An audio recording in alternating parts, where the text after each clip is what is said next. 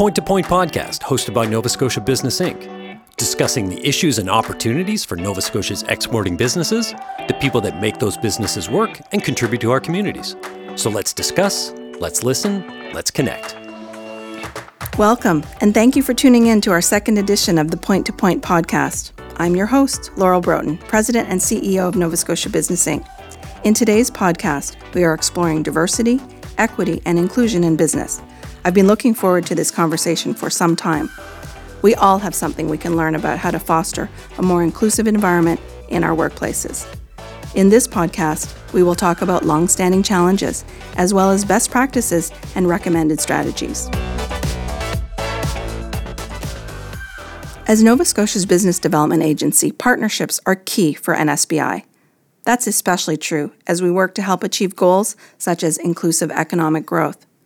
That partnership happens with client companies and with other organizations.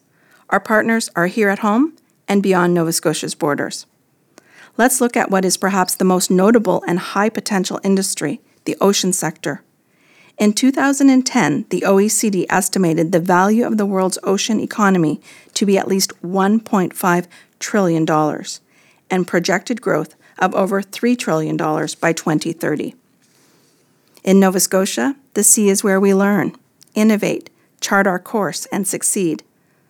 Over and under its waves, Nova Scotians connect the world, harness energy, and harvest food. It's where we patrol Canada's boundaries, learn about our natural world, and explore uncharted depths. Nova Scotia has led the world in ocean technology for centuries.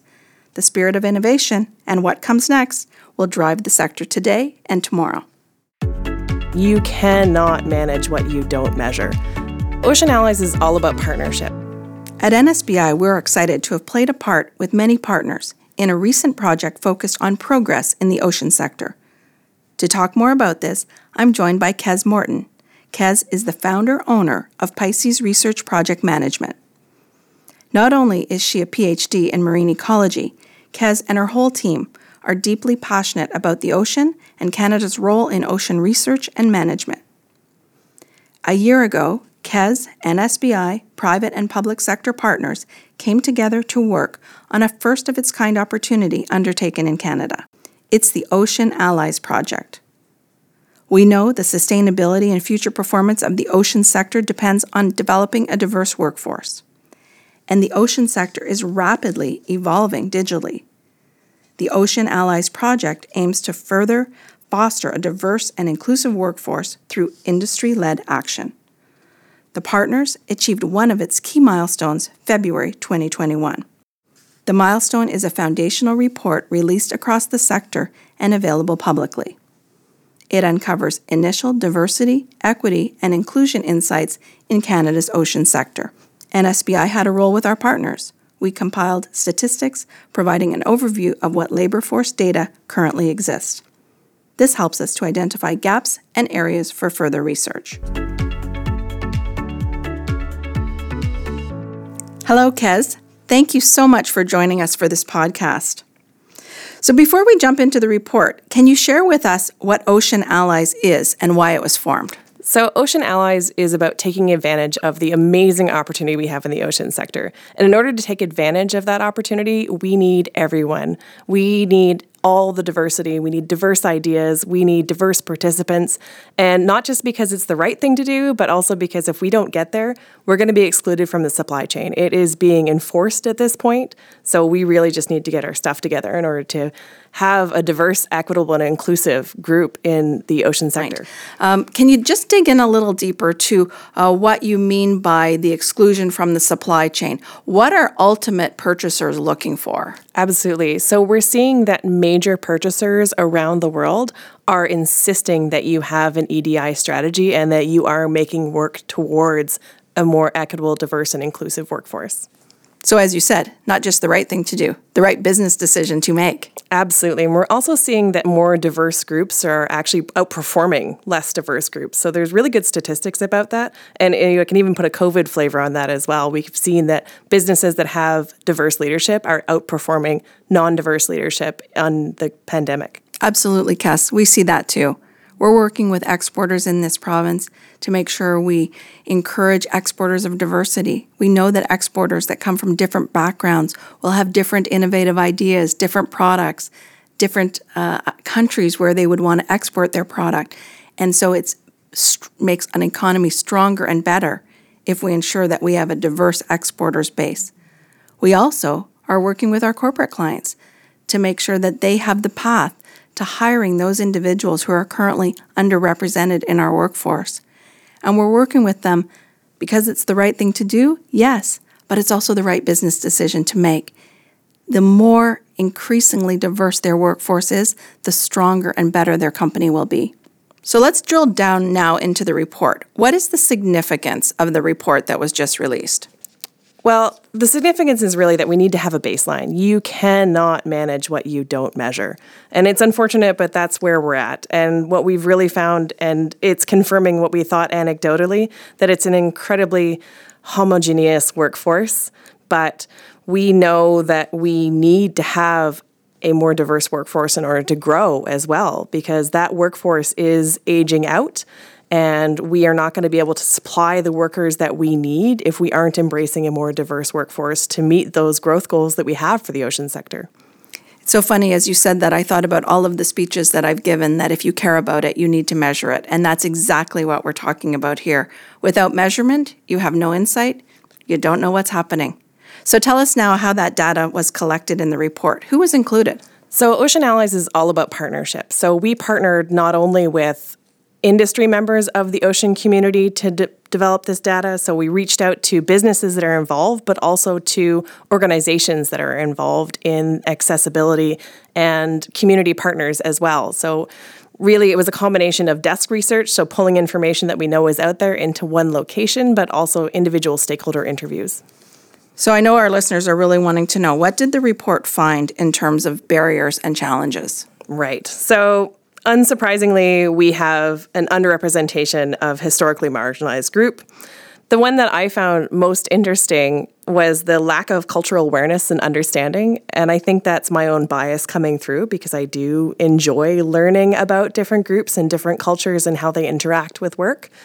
But we also found, you know, unsurprisingly again, the ocean sector is not seen as an attractive career path. People don't want to get into it and people don't know about the opportunities that are in it. But there's, of course, also those deeply embedded systemic barriers that are preventing new people from entering the ocean sector. So, to switch to the positive from the barriers and challenges, what are the recommendations that are included so that we can tackle these issues head on? You know, the really the key recommendations are to educate. As I said, it's about learning. It's about support. So, supporting through policy people who are already in your team or for people who might come onto your team. And it's also about partnering. So, developing those collaborative partnerships and community relationships. You know, when you talk about those recommendations, they're exactly the same types of things that we at uh, NSBI are talking to our clients about. We're driving aggressively towards a mandate of inclusive economic growth, inclusive hiring, um, and so we, I think we can take these recommendations and and broaden them out um, to other employers, other people that might be interested in in tackling the same issue. Absolutely. You know, I'm in the ocean sector, and it's a bit fun for me today to be talking to people who aren't just in the ocean sector all day and all night, but these are not things that are limited to the ocean sector. They absolutely apply to a lot of our traditional industries that we have in Nova Scotia. Kez, thank you so much for your time today. We're going to include the report when we post the podcast, but if someone wanted to find out more about Ocean Allies work, where should they go? Uh, absolutely. Thank you so much, Laurel. We have a website, oceanallies.ca, and it is both for people who want to learn more about Ocean Allies, but also we continue to look for partners. So if you want to help out in this journey, please come to oceanallies.ca. Thank you so much, Kez Morton. Pleased to have you with me today. Thanks so much. I don't want to miss an opportunity to highlight a groundbreaking and transformational example where the barriers have recently and notably been surmounted. I'm talking about the purchase of Clearwater Seafoods Inc. by a coalition of Mi'kmaq First Nations with Premium Brand Seafoods. The Public Policy Forum of Canada hosted virtually the architects of the deal, Membertou Chief Terry Paul and John Risley. They outlined and unpacked the historic landmark of Indigenous ownership in the Atlantic region what it means for reconciliation, innovation, and the economic opportunity it will spur. I was pleased to be part of the PPF event, talking in conversation about moving our economy forward post COVID 19. And I want to share with you an inspiring excerpt from Chief Terry Paul that he made during the PPF event. In the beginning, we wanted uh, we wanted a pathway with 100% of the ownerships, ownership of the company. Premium Brands came back and did a counteroffer with us, and they're in there for the long term, very long term. And we have told them that we're here to fish until the rest of time. And if they ever want to sell, that we would have the first offer.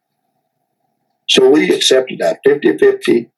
We also own the quotas, the Mi'kmaq, and that we own 50% of the company.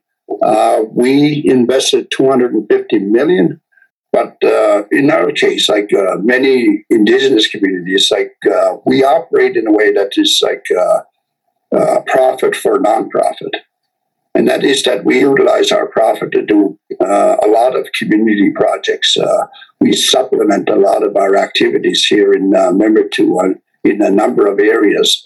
For example, like housing, you know, with, with the activities that we do and the uh, the own source revenues that we're able to earn uh, helps us make our own decisions on like on housing the future housing needs of uh, Membertou, for example, but uh, other education too, you know, to ensure that they get uh, the best opportunities that they get when they when they go to adulthood.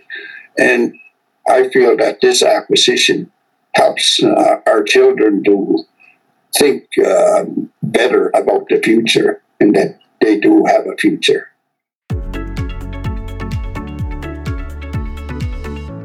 So, in this podcast, we've heard from partners involved in the very important ocean sector and the community of Mi'kmaq First Nations now leading and co owner of a heavyweight ocean sector company.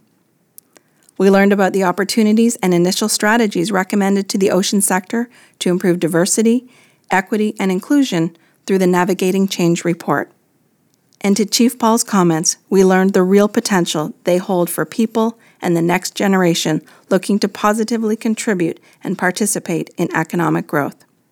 Watch for more content and stories on Saltwire and at novascotiabusiness.com, including the great things happening in our businesses here in Nova Scotia, something which is key to all of our futures.